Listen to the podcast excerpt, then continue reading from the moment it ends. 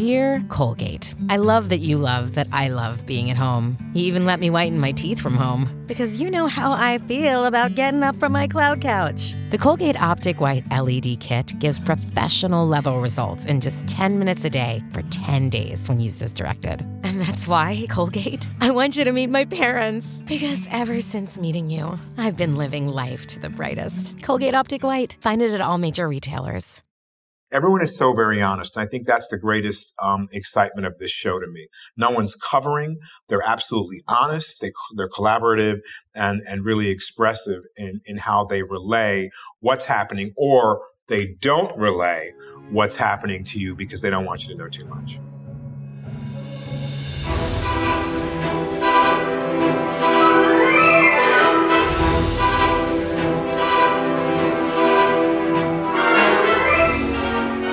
Hello and welcome to Entertainment Weekly's Dagobah Dispatch. We are coming to you live from a wretched hive of scum and villainy. I, as usual, am your co-host Devan Coggan, and I am joined by my co-pilot Lauren Morgan. Lauren, how's it going? Hello there. I'm doing all right. How are you guys doing? Hello there. Our co host Dalton Ross is out this week. He is doing some conservation work. He's busy counting the, the porg population on, on Ahch-To. But we are so excited this week uh, to be joined by another one of our favorite EW people, senior writer Maureen Lenker. Maureen, how are you? I'm good. I'm so happy to be here on the Dagobah Dispatch, uh, devoted listener over here, and uh, thrilled to be be talking with you. Uh, Maureen is already part of the Entertainment Weekly podcast family. Uh, she's over on on Screen After Reading, which is such a delight. But we're so excited to have a, a sort of crossover episode where we're going to talk Star Wars and and books on this one. Love it. So we specifically wanted to have Maureen here because we uh, there is an exciting book coming out in the Star Wars universe. It is called The Princess and the Scoundrel and is about all things Han Solo and Princess Leia. We've got a lot to talk about. We're going to talk a little bit about Princess and the Scoundrel. We've got you know know, some other Star Wars news that came out this week. We've got the Andor trailer. There's this amazing Lego Star Wars special that's out on Disney Plus. Um, and then later on in the uh, program, we've got my exclusive interview with some of the cast of The Mandalorian out of Star Wars Celebration. We've got Carl Weathers, Giancarlo Esposito, Emily Swallow, and Temuera Morrison. Um, and it's super fun. And we're gonna we're gonna get into that a little bit later. But to start with, let's let's talk about the Princess and the Scoundrel. Uh, Lauren and Maureen, I know you guys have both read it. Maureen, as like sort of our, our romance correspondent and expert at EW, what were your first impressions? Tell us, tell us everything. I haven't read it yet and I'm so excited for it. Um, yeah, I mean, I was so excited too. From the second the cover was released, I was just obsessed. It's so beautiful. This image of Han and Leia embracing. Um, and she's in her like classic Endor look with long hair and flowers in her hair. Um, I will say not that I was surprised because Star Wars is now a Disney property, so we know how that goes. But like, I really wanted this book to be hotter than the lava of Mustafar. And and you know it's really not it's it's uh it's a little more on the like temperate bespin city side of things. The sex is really in the subtext. It's kind of like a kiss and then we cut away. Like yeah. you know, there's so. a lot of doors slamming in your face. Yeah pretty much. That's how it is. That sounds very on brand for for honestly partially disney star wars but honestly since the beginning you know it's it's we get a we get a couple of good hot kisses but you know that's always sort of been the vibe. But i I don't know. I mean, for, have you guys always been, I don't know about you, but for me, like the central love story between Han and Leia was always one of my favorite parts of the original trilogy. Were you guys similarly like as obsessed as I was? Oh, absolutely. Like to me, I think, well, first of all, Leia was my way in when I was eight years old. Like that she was such a cool heroine and was simultaneously like sarcastic and cheeky and beautiful and could save her own hide and wield a blaster. Like, of course, I was obsessed with all of those things. Um, and then once I finally saw Empire Strikes Back, yeah, I was all in on that. And I definitely say I've been in love with Han Solo for a very long time. I mean, how could you not? what about you, Lauren? Um, I will admit, as a child, Luke Skywalker had my heart, and then as a teenager, I started going, "Huh, that Han guy, he's kind of interesting." so it wasn't really until I was a teenager that I think their uh, relationship sort of got my attention. But uh, yeah, going back to the to the book, they were kind of marketing it as like a romance novel, and it's not really a romance novel at all. It's a very interesting novel, but if you're looking for sexy times between Han and Leia, it, it, it's not really what you're gonna get. Stick to AO3 if that's what you're looking for. But um, I will say it's still really fun. Like you get mm-hmm. to see uh, Han's marriage proposal, you get to see Han and Leia's wedding, um, and then they go on this honeymoon, which of course turns into a mission slash adventure. Um, and you still get to have that like banter and interplay between mm-hmm. them that makes them such an enjoyable couple. So it's still really a fun read. It's just, yeah, I agree, Lauren. Like it's literally a clinch cover. It's yeah trying really hard to be like, what this is a Star Wars romance novel. But it's about as chaste as the like Star Wars books I read in fifth grade mm-hmm. that were yeah. def- explicitly for children there are some very like romantic moments. And like what I thought, and this is might be a little bit of a weird one, is that Leia was like basically kind of trying to pull a con, and like uh, and like Han completely backed her up didn't actually know what she was doing, but he's just like, I'm your husband. of course I'm going to back you up. You know, like whatever con you're pulling, I'm here. And I'm just like, you know, that's really just a sign of love. If you're just like, I don't know what you're doing, but I'm going to back you up. So I, you know, there was stuff in it that I thought was really, it was actually like really romantic. There's also a moment where they are on part of this mission and trying to uncover something and they think they're going to die. They think they're going to like drown. And then he just like grabs her and tangles his hands in her hair and kisses her. And I was like, okay, mm-hmm. gotta love, gotta love a good like danger clinch. We'll allow it. We'll allow it. We'll allow but it. But yeah, yeah, no, I do think I agree, Lauren. Uh, particularly on Han's side of things and his sort of negotiating like mm-hmm how much he gives into his rogue scoundrel side and how much Leia likes that. And like how he changes as a person because he wants to be better for her is super mm-hmm. romantic. Yeah. I think that they the writer did a really great job of like where Han and Leia would be emotionally at this point in their lives because it takes place like right after Return of the Jedi, like literally like days after. And you get a lot of deep stuff with Leia about like learning, like kind of trying to accept that Vader's her dad and it just is not going well. She's just like, I hate this guy. I just know this man is not my father. Like, and that kind of stuff. And so like she's bringing a bunch of that stuff into her marriage and she's also trying to figure out if she can use the force and all sorts of stuff like that. So it's like really fascinating from that perspective. And then also like you're sort of seeing Han's own trauma from the fact that like, you know, shortly before he was stuck in carbonite for a year. And so it's kind of interesting just seeing these two personalities trying to meld together in a marriage when they've been on their own for so long. So I thought that was really interesting. Yeah, and it was I don't think it's ever occurred to me how short a period of time Return of the Jedi takes place over. Mm-hmm. And so Han's whole thing about like a week or two weeks ago, I was frozen in carbonite. I'm like, oh, yeah, that really was just a couple weeks ago. yeah. Um, and it does really have interesting interplay between like all these things that Leia did in the year that he was out of commission, basically.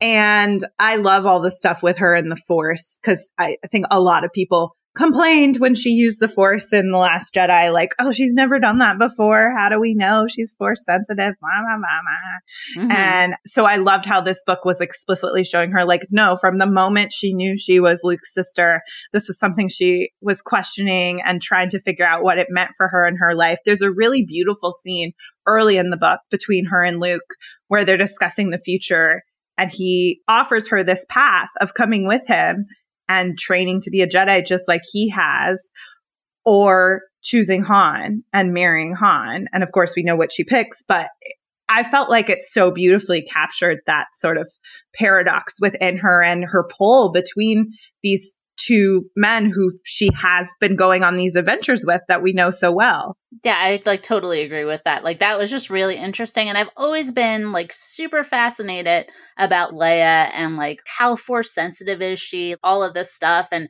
the, the book kind of really gets into the nitty-gritty of it and I don't know if either of you have read the book Bloodline, which takes place 25 years in the future. It's like Leia right before Force Awakens and I thought this book drew like a beautiful line between the two of them the Leia that we see here and the Leia that we see in Bloodline, because Bloodline also deals a lot with like her parentage and that kind of stuff and things that happen later on. I think like the Lucasfilm books do really well by Leia, like the current ones, like this and like Leia, Princess of Alderaan and stuff. I think they really sort of understand her character and kind of get what makes her tick and, you know, kind of what the fans are interested in seeing from her.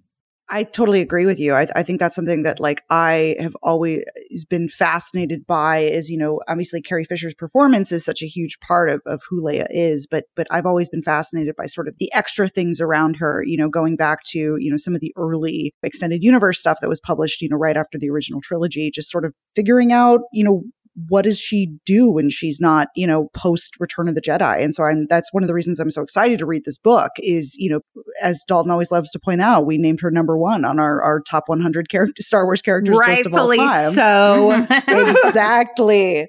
Going back to the romanticism, another thing I love about Han, like Lauren, you were pointing out how he backs her mm-hmm. up in the con, and there's just this mutual protectiveness between them that I also really love. Like Mm-hmm. When they first go on their honeymoon, Han goes off and seeks out like an illegal sabacc game in the in the boiler room of the ship they're on, and then this guy that he encounters boasts that he wants to like kidnap Leia for ransom and how easy it would be. And like Han immediately is like, I'm going to eject his ass on an escape pod. You are not coming anywhere near my wife. And it's just like, yes, we love a slightly overprotective scoundrel husband. We love That's it. my wife. yeah. He's like totally the ultimate wife guy, as you would suspect he would be. But even she's like, you know, Leia's always the politician. She's like, you can't throw him out of the escape hatch. Like, what? Like, that's going to cause a scandal. Like, so she's like trying to be practical, and he's just like, my wife. Yeah. But yeah, I think it was like really lovely to see like how protective Han is over her and like just how much the galaxy needs from Leia and how much, you know, he wants to be there for her because he knows how much pressure is on her and um you know and also him just trying to get used to the fact that you know he's a scoundrel and he married a princess and she had such a public relationship in the mm. galaxy like people knew who she was. You know she had so much publicity so he's just trying to get used to the fact that you know he is now princess leia's husband and not han solo rogue of corellia I think for both of them, the author Beth Revis really got their voices down so well. Mm-hmm. You're like, yes, that's my space princess. Yes, that's the scruffy looking yeah. nerf herder I know and love. Like she, she really captured their interior monologues and sort of the interplay that makes their relationship something that's captured people's hearts and minds for 40 years. Um, I just wanted to read like two quotes exchanged between Leia and Han. It's actually like the very last chapter, but I love it so much. And I feel like it encapsulates what we've been talking about. It says, Leia shot him a sardonic, teasing look. I suppose, despite some evidence to the contrary, that you really are a nice man. Han's voice dropped an octave. Why don't you admit you like me just as well when I'm being a scoundrel? oh my God. Oh, that's that's just literally that's like Empire Strikes Back, uh, like just cut dialogue. I love it so much. You know, I think you're right. I think there's a reason this particular pairing has sort of you know like captured people's hearts and imaginations for for 40 years now. You know, I think part of that is the strength of of um, you know obviously Carrie Fisher and Harrison Ford's chemistry, but also it's it's this wonderful sort of like classic archetype uh, archetypal pairing where you of the princess and the scoundrel where there's this sort of wonderful they're like the between Nick and Nora of space. they really are, and like they are both like so you know capable and smart and and brilliant, but they also like have such um, an admiration for each other um, and and really sort of like bring out each other's best and worst qualities, which I think is just makes for like the best possible pairing. Yeah, absolutely. No, they they do they feel like a classic Hollywood couple just in a galaxy where they're fighting to establish a new republic. For sure. It's it's almost like very like Grant and Hepburn in a way. Like it's it's got that sort of like push pull that's that's so so delightful. Which, you know, if to be believed is largely chalked up to Carrie Fisher's dialogue punch ups. Um, God bless her. And mm-hmm. yeah, and we're still reaping the rewards of that today as authors are building on atop that, as they do with The Princess and the Scoundrel here. Well, I am am so excited to to read this book. Is there anything we didn't talk about that you guys is is really top of mind for you guys? I just liked visiting a new planet and one that was mm-hmm. not covered in sand. Um, yeah. the dream that was exciting. they were talking about a lot of new planets that, like outside of Endor, which makes its appearance earlier on. There's a lot of other planets where I was like, I've never heard of that planet, you know. So, and that takes some work. Lauren, you probably know more because you've read many more of the books than I have, but they do like knit in some mentions of Qi'ra and Crimson Dawn mm-hmm. and all of that. And I liked those nods to that as well and sort of just tying all the canon history together. Yeah, they did that, and but there is one thing for uh, people who have watched Obi Wan Kenobi that is going to be very sad. If I'm not going to reveal it right now, but they tied in something about like Leia reflecting about oh. something that happened on Alderaan. I know exactly what you're talking about, yeah. and I was like, oh no! I saw that. I was like, no! I'm not going to say it. You guys will figure it out as soon as you see it, but I'm not saying it. But yeah, there was that, and I was like, no. Well, uh, speaking of that, though, this th- one thing I also really liked is that I recently rewatched A New Hope and it's bu- always like bugged me a little bit, but this time it particularly irked me where like Luke has known Obi-Wan for like a day and a half and like Leia has to comfort him and she never gets time to mourn the fact that her entire planet was blown up. Like she has to be the yep. strong one while he's like, oh, my he's friend like, oh. that I knew for a day is dead. Um, he's not even talking about his aunt and uncle either. I did like the fact like, yeah, whatever, left them on Tatooine. I did like the fact that, that uh, Revis does talk about in the novel how when Leia even thinks about Alderaan, it's like almost just too much for her to deal with.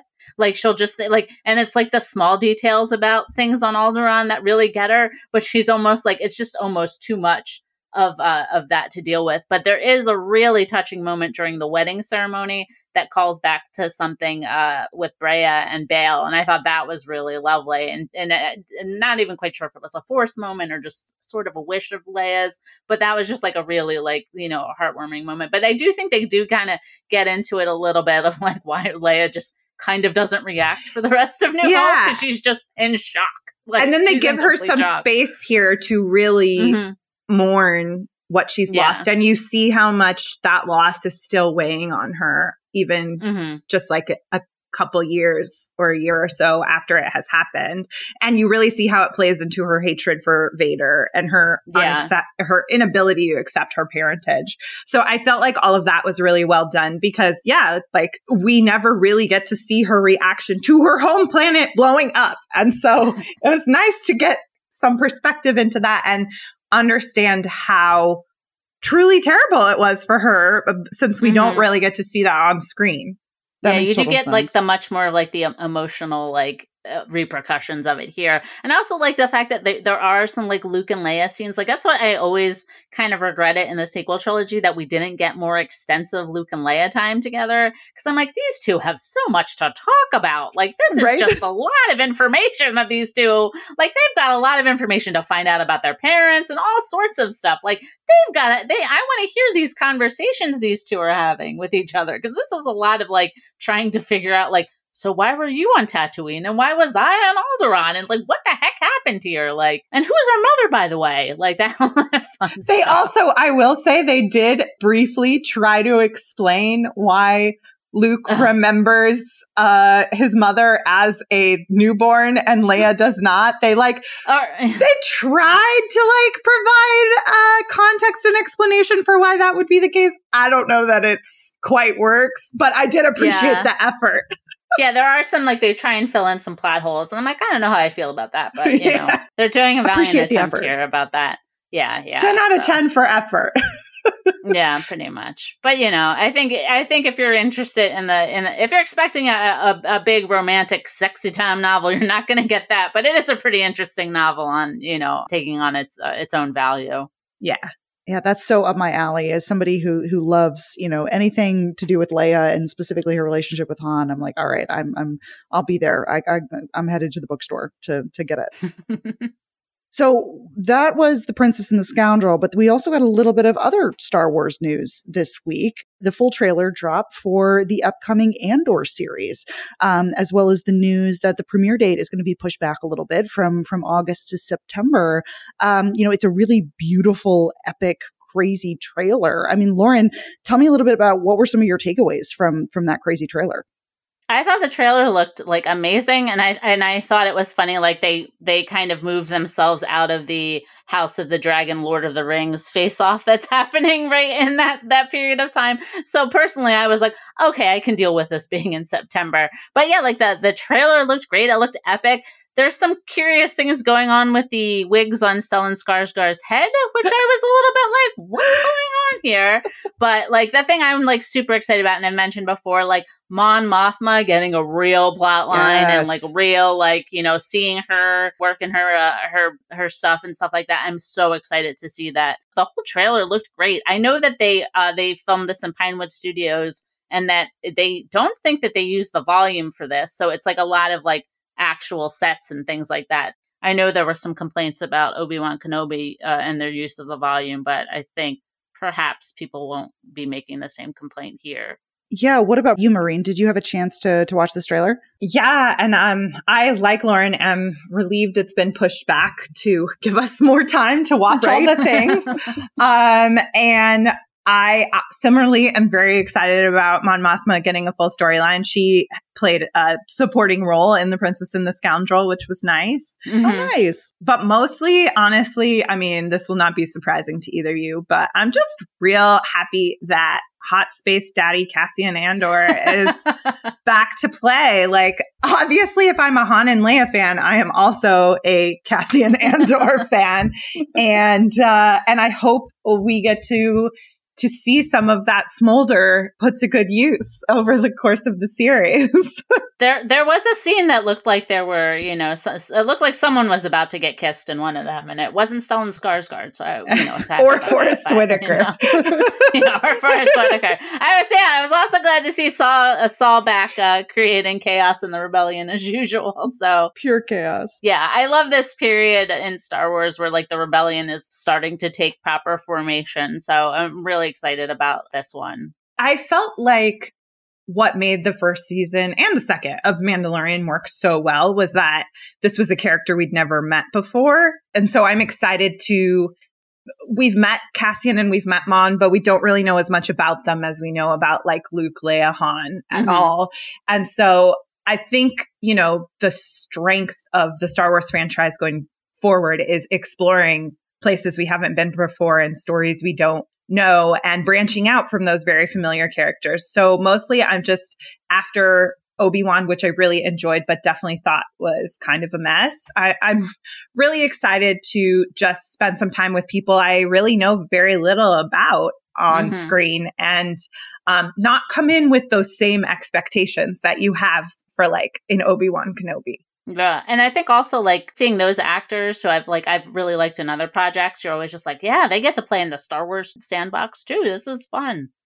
Yeah, mm-hmm. that's always one of my favorite things is just seeing like what kind of weird actors pop up on these on these shows. And I totally agree with you guys about like, look, I'll watch Diego Luna smolder in space for as many episodes as you've given me.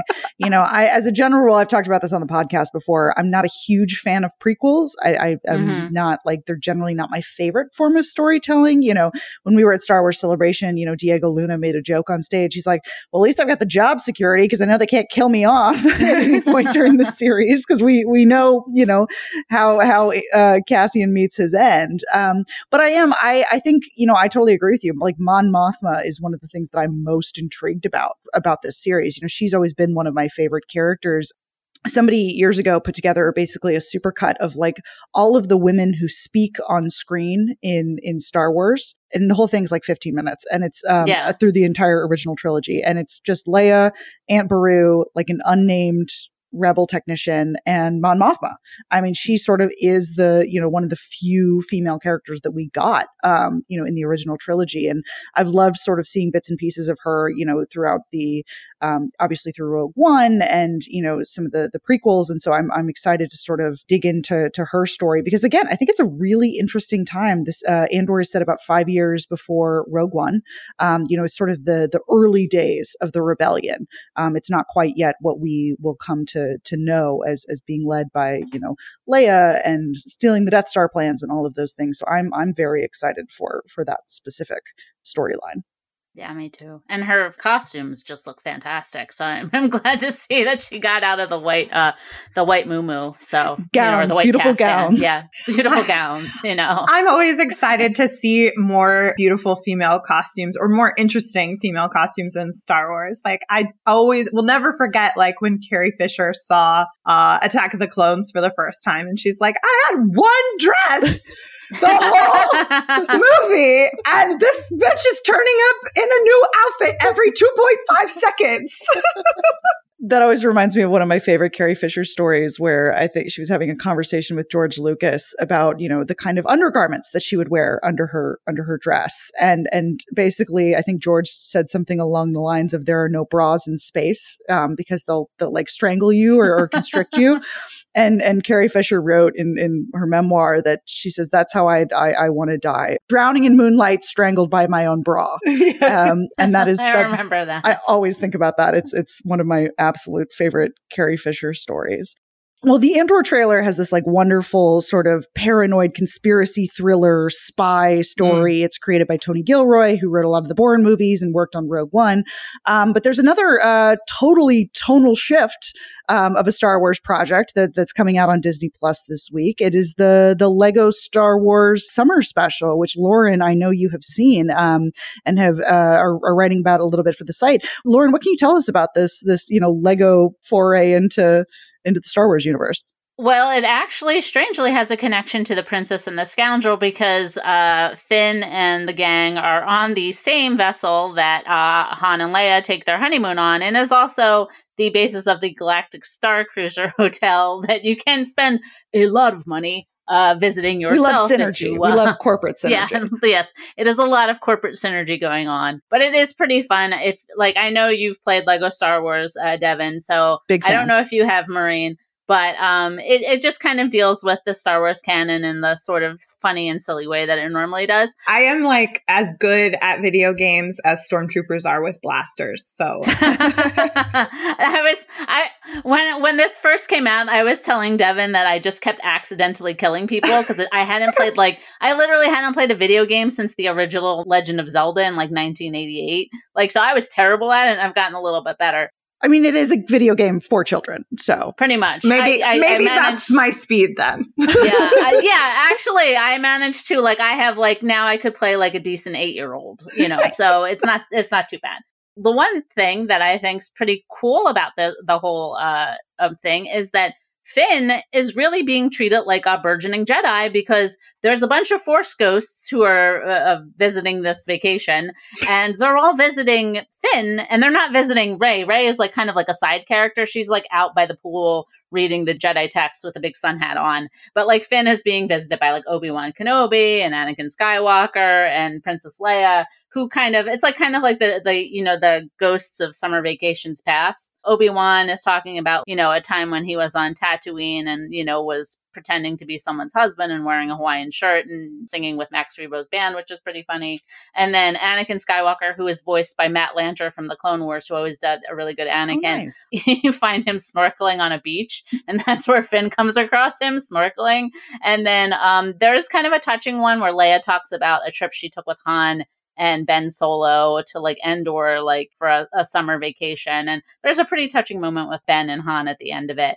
Uh, so it's like, I mean, it's pretty silly, but you know, if your kid likes Legos, if your kid likes Star Wars, you know, it's going to be sort of right up their alley. The part of it that I really liked though was like, oh yeah, we are really treating like Finn is going to become a Jedi. Like this is becoming canon. So, Finally. I mean, I wish they had. I wish they had done this in like the Rise of Skywalker rather than a Lego Star Wars thing, but you know, we'll take what we can get for right now. we'll take it. Yeah, one of the things I've always loved about sort of the Lego Star Wars franchise, whether it's you know these these specials or the the video games or things like this, mm-hmm. is that mm-hmm. it, it you know isn't afraid to poke fun at Star Wars, but it does it in a very kind of like winking fan way, mm-hmm. um, which I think is is like such a delight. We we talk we've talked quite a few times on this podcast about the recent Skywalker Saga Lego Star Wars video game, and it just has all these like fun gags and and there's some great voice performances and like it's just like a fun you know, I think sometimes, you know, we, we take Star Wars very seriously. We we do host a podcast about it, which which mm-hmm. shows how seriously we take it. Um, but but I think there's something like really the sense of joy and comedy and ridiculousness that you see specifically with some of the that, that Lego franchise is I always embrace and I always always really love. Yeah, there's some interesting vocal performances. Uh, Billy Dee Williams and Kelly Marie Tran actually do uh, voice their own characters. Matt Lanter from Clone Wars plays uh, Anakin. James Arnold Taylor does his uncannily good Obi Wan Kenobi, and then we also get Weird Al Yankovic and Yvette Nicole Brown, and also Paul F. Tompkins. So there's like a you know a good uh, collection of vocal performances going on in this. So I I did really enjoy it. Absolutely. Well, Yeah. there's a lot of great Star Wars content. The The Princess and the Scoundrel, the recent Andor trailer, this Lego Star Wars uh, summer special, um, and we're going to take a quick break. Uh, but stay tuned because when we come back, we're going to have my interview uh, with some of the key cast members of The Mandalorian out of Star Wars Celebration. We've got Carl Weathers, Giancarlo Esposito, Emily Swallow, and Temuera Morrison. So stay tuned for that.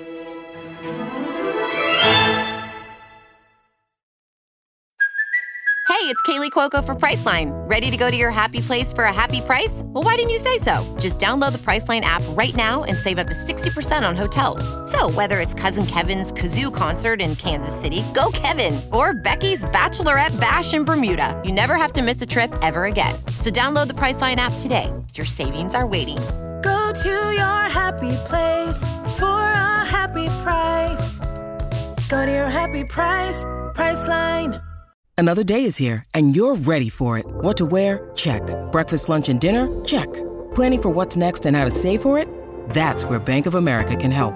For your financial to-dos, Bank of America has experts ready to help get you closer to your goals. Get started at one of our local financial centers or 24-7 in our mobile banking app. Find a location near you at bankofamerica.com slash talk to us. What would you like the power to do? Mobile banking requires downloading the app and is only available for select devices. Message and data rates may apply. Bank of America and a member FDIC.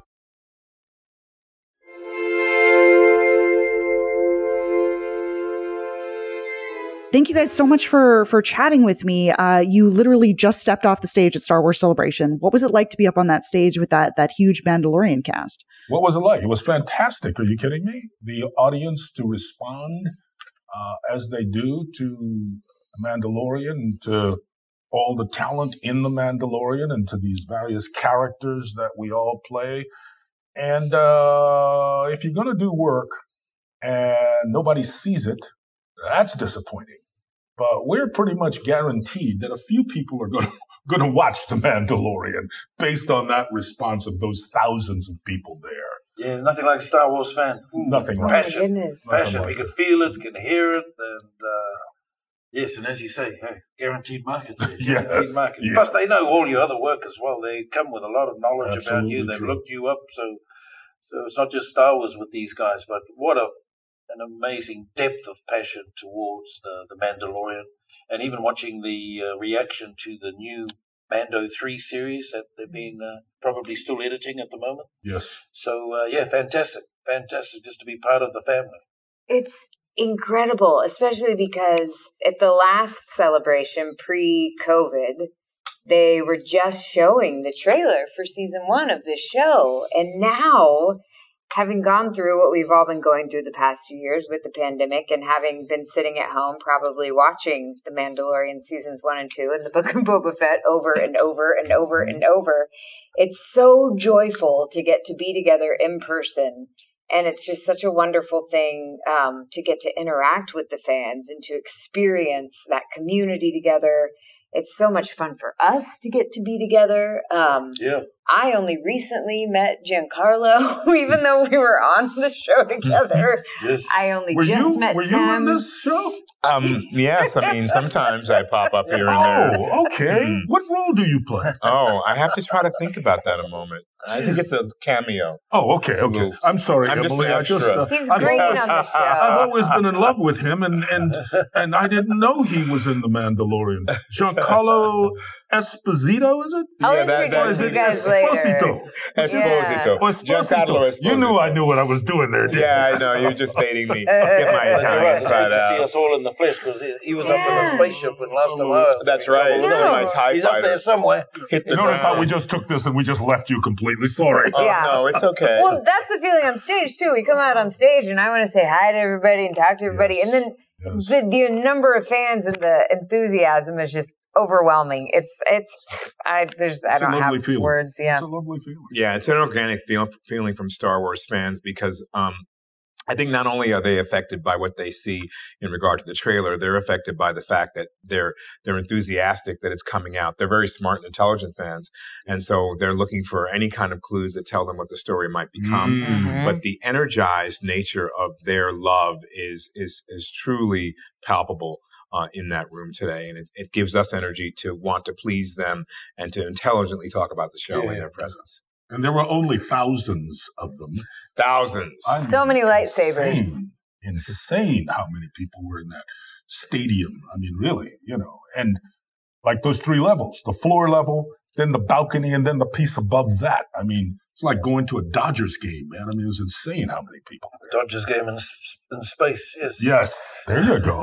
In another galaxy, Yes. far, far away. Far Absolutely. And Tim, you've been a part of this galaxy for such a long, long time. You know, obviously it's the 20th anniversary of Attack of the Clones. What's it been like to be part of this family and, and part of this story and, and still be telling new stories? Yes, we're just blown away to be asked back for a start. Uh, fortunately, Boba had to look a little bit like Jango, being the clone son. So lucky it was still around. This, and, uh, you know, it hasn't been uh, Mm. weathered too much, and uh, sort of made the right uh, time zone and uh, age. I You're a handsome man. Come on. Thank you.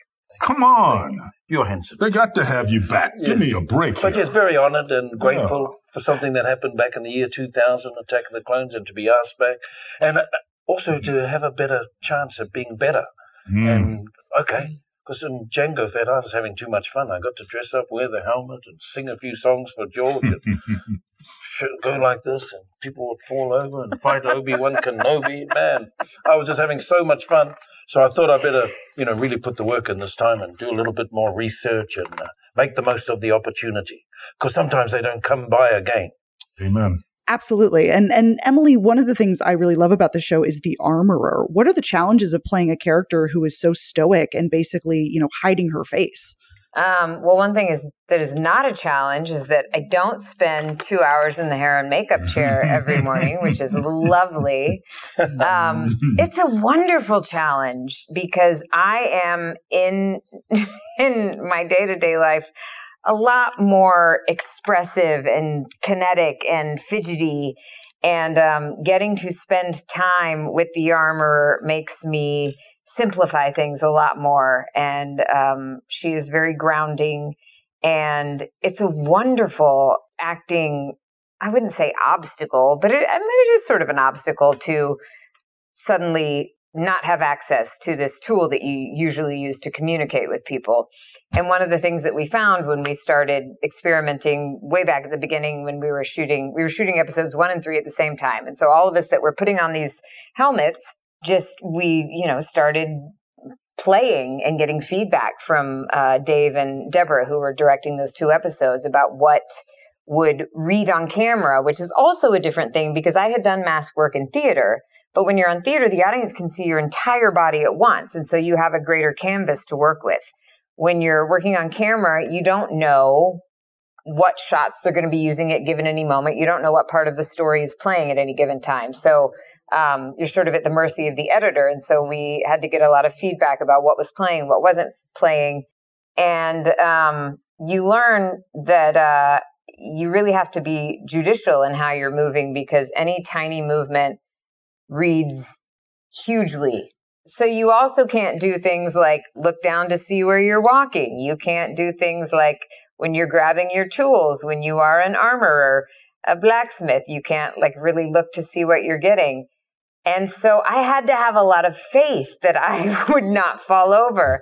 I had to have a lot of confidence that I knew what I mm-hmm. was doing, which was appropriate for her. And so I had to act as if I had confidence in those things until I did have confidence in those things. The confidence built itself, I guess. I, I pretended I had it till I did. That makes sense. And Giancarlo, what has been the biggest surprise or or the thing that you weren't expecting about joining the story? Oh, I, I don't know that I was expecting people to be so free. Uh, I thought there'd be much more stringent parameters w- with which to work in, and uh, to have creators who are um, so very open and free in their knowledge of the history of this particular franchise, but also being free enough and open enough to allow you um, some room uh, as an actor to be able to uh, extend your portrayal of the character was just it was just odd to me to be in a world where they would want to talk to me about what I thought and allowed me to be a contributor. And that's always what works best for any actor in a partnership to be told what really works well and then to be suggested to try something else. Um, the freedom with which they play in the sandbox is just something that amazes me. Um, I have just so many different great moments where I may have had a question and uh, the question could be answered by making a certain decision in that moment. But instead of that, the question invites another question and then another question. And then before we know it, where's Dave? Is he walking his dog or is he up in his office with the dog or is he outside? I think he's walking his dog. Well, tell him to come in with the dog. And then they come into the set and that all those questions that led to more questions lead to a new understanding of where the scene could go and a decision made upon one word that may be suggested that wasn't used or that Dave thought of but didn't write. Everyone is so very honest. And I think that's the greatest um, excitement of this show to me. No one's covering.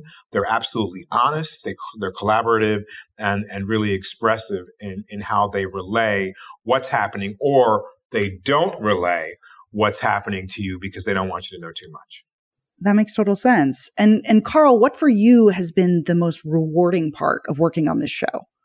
Well, the most rewarding. Meeting Boba Fett. Oh, that could be it. That You could can be read it. his mind. Um, uh, you know, I think just doing what we all do provides so much reward when you have good material and you have people that get in the game with you, so to speak, and who hit the ball well. If they hit the ball well, it gives you an opportunity to shine because now you've got to find that ball and get it back to them, you know? We have, I think, been really and truly blessed with the creators of this show because we have one who himself was an actor, began as an actor and a writer and a director. Now that's pretty unique. And we have another who was at the right hand of the creator of all this for God knows how many years since he was a young man. So there's a wealth of knowledge there in both the area of the material and in the area of what we do as actors slash directors, right? So for me, it's really about being being a part of this and getting to work with these people who are so talented, who do such good work, which we've seen before. So it's like none of it's new to you. You know, it's just, again, we have material now that we all can dive into and find our way through and hopefully bring, bring the magic out of it to all these fans who can't wait to see the next installment you know, and obviously today and this weekend just shows you how much they can't wait because they all came here, they took their time, they spent their money to come here, be a part of this, and cheer us on and look at the trailer and go like gaga over it. Man, how rewarding is that? What about your directing? How did you find stepping out and Oh. having to direct? I, I love, first of all, that's my passion. My passion really is that. But I've been doing that since 93. So nothing new in that. It's directing with great collaborators. That doesn't always happen. And that's no disparaging on anyone else, but in episodic television in particular, you're, you're just a guest, you know, and you get invited in. And if you do a good job, you may get invited back. But that's a whole nother kind of grind, you know. With this, there's a tremendous investment that the producers, the directors, the writers, the creators make. And then we come in and make our investment. And when it all works, the audience benefits. I don't know about anybody else, but really deep down inside, that's why we do it. Hmm. They, we do it because we want that applause. I want people to say, Oh God, I love what you do. I mean, there's no, you know, yes, the money's good sometimes. Yes, yes, the atmosphere is good sometimes. But man, when audiences love your efforts, I just want to do better. I just want to, you know, I want to, I want more love. I totally agree with what he said and what John Carlos said and what Emily said. All right, great. Uh, well, that's it from me, but thank you guys so much for joining me. So that is our episode. I wanted to say thank you to the Mandalorian cast for that wonderful interview. Um, as always, uh, my co-host Lauren Morgan, and thank you to Maureen Lee Lenker for for joining on this us on this episode. We love a we love a crossover. Yes, thank you. My pleasure. I am always down to talk Star Wars anytime, and uh, may the force be with you, ladies. May the, may force, the force, be, with, you. you. From from the Dagobah Dames. That's that's us uh, signing off. And that is it for this episode of Dagobah Dispatch. If you liked what you heard, follow, rate the podcast, and leave us a review on Apple Podcasts. To keep the conversation going, follow Entertainment Weekly on all socials at EW on Twitter and at Entertainment Weekly everywhere else. You can also tag us at Dalton Ross, at Devan Coggan, and at Mordlar. This episode of Dagobah Dispatch is hosted by Dalton Ross, Devan Coggan, and Lauren Morgan. Produced by Chanel Johnson and Sammy Junio. Edited by Sammy Junio. Full episode transcripts are available at EW.com. Thanks for listening.